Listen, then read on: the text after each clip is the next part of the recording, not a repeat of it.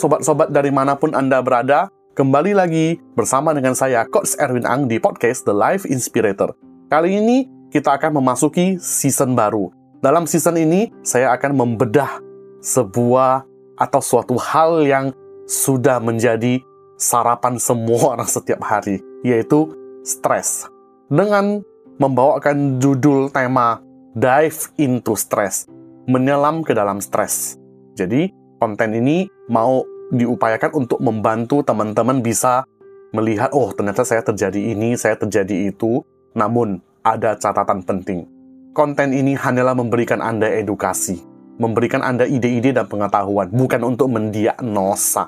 Apabila teman-teman merasa ada sesuatu yang berhubungan atau mirip dengan apa yang saya sharingkan di konten ini, segeralah mencari profesional seperti psikolog ataupun psikiater untuk konsultasi lebih lanjut. Nanti beliaulah yang akan mendiagnosa apa yang sedang terjadi dengan Anda. Nah, teman-teman, saya yakin teman-teman setiap hari sering sekali mendengar banyak orang yang ya curhat lah.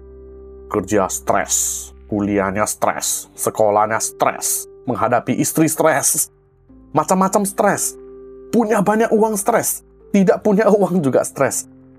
Pokoknya kalimatnya digeneralisir semua stres. Sebenarnya stres itu seperti apa sih? Ini ada satu leluconnya. Stres itu katanya adalah suatu bentuk ketidaknyamanan. Dan tidak semua bentuk ketidaknyamanan adalah stres. Ayo, mulai bingung. Kalau muncul rasa bingung, bingung terhadap apa yang Anda rasakan, itu juga adalah stres. Bercanda. Oke, jadi sebenarnya kita menurut pakar ya, bukan menurut saya ya, menurut pakar, Dr. Andrew Golizet, stres itu adalah suatu respon adaptif individu pada berbagai tekanan atau tuntutan eksternal dari luar yang menghasilkan berbagai gangguan yang bisa meliputi gangguan fisik, gangguan emosional, dan juga gangguan perilaku. Jadi bisa dikatakan stres itu bisa membuat kondisi jiwa, raga, alias fisik dan psikis seseorang itu tidak dapat berfungsi secara normal ataupun hampir normal. Nah, banyak sekali orang-orang itu menggunakan istilah stres untuk menggantikan kondisi-kondisi emosional seperti worry, khawatir, fear, takut, dan juga anxiety, cemas. Ketiga hal ini sebenarnya adalah gangguan emosi yang dipicu oleh stres. Stres itu memicu gangguan emosi. Nah, teman-teman, jadi sebenarnya untuk bisa kita mengelola stres, kita harus bisa menyadari dulu apa yang sedang kita rasakan. Kondisi emosi apa yang sedang kita rasakan.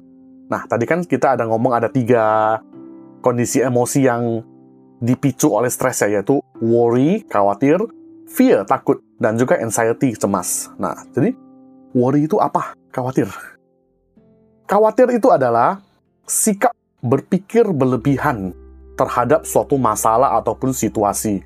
Ya, mungkin bahasa modernnya bisa juga lah dibilang halu. Karena kan worry ya, worry about the future ya, mengkhawatirkan masa depan yang belum terjadi. Kita juga nggak tahu apa yang terjadi di masa depan. Ibaratnya masih berupa sebuah ilusi. Contohnya, worry.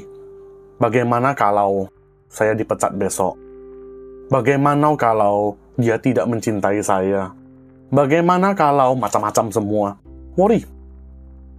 Dia terus berpikir berlebihan sampai kepalanya seperti benang kusut. Worry.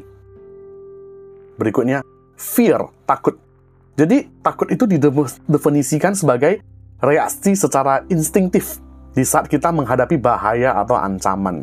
Ada yang tanya saya, apakah fear itu adalah keadaan emosi negatif? Belum tentu itu adalah tergantung situasi yang Anda hadapi.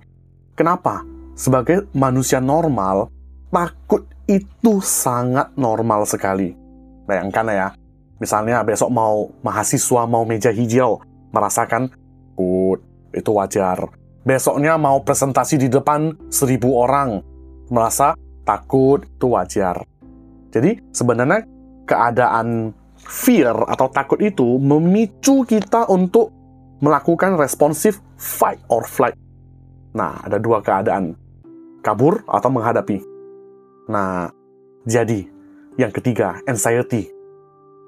Anxiety itu apa? Anxiety itu terpicu oleh fear ditambah dengan worry.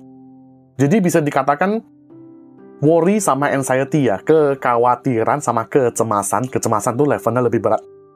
Bahkan banyak sekali orang yang terkena anxiety itu itu sudah masuk ke kategori mental disorder. Maka dia disebut anxiety disorder.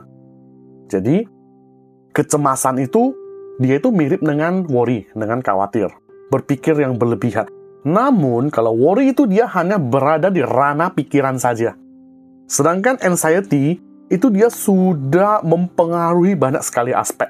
Aspek emosi, perubahan fisiologi seperti nafas tidak beraturan, keringat dingin, makan juga nggak nafsu. Nah, jadi teman-teman sudah bisa ya membedakannya apa itu worry, anxiety, sama fear. Karena untuk bisa mengelola stres dan gangguan emosi kita harus pahami dulu ini apa sih ini. Nah, jadi teman-teman, sebagai penutup untuk sesi sharing singkat ini, fear. Janganlah takut terhadap rasa takut. Rasa takut itu bisa menjadi guru kita yang hebat. Bisa menjadi motivator yang hebat bagi kita untuk berkembang menjadi pribadi yang lebih baik. Sedangkan kalau worry sama anxiety, di sini Anda harus belajar dan latihan untuk bisa mengelola kedua keadaan emosi ini. Worry and anxiety. Ya, jadi semoga dengan sharing singkat ini, teman-teman sudah mengerti dulu stres itu seperti apa. Karena kalau tidak dipahami, semua hal dibilang stres. Nanti rebus Indomie, bumbu, apa, bumbunya hilang juga dibilang stres. Nanti ini-ini juga dibilang stres. Tidak. Nah, itulah sharing singkat dari episode perdana ini. Semoga membantu teman-teman dan memberikan ide. Kita akan ketemu lagi di episode yang berikutnya. Sampai ketemu lagi.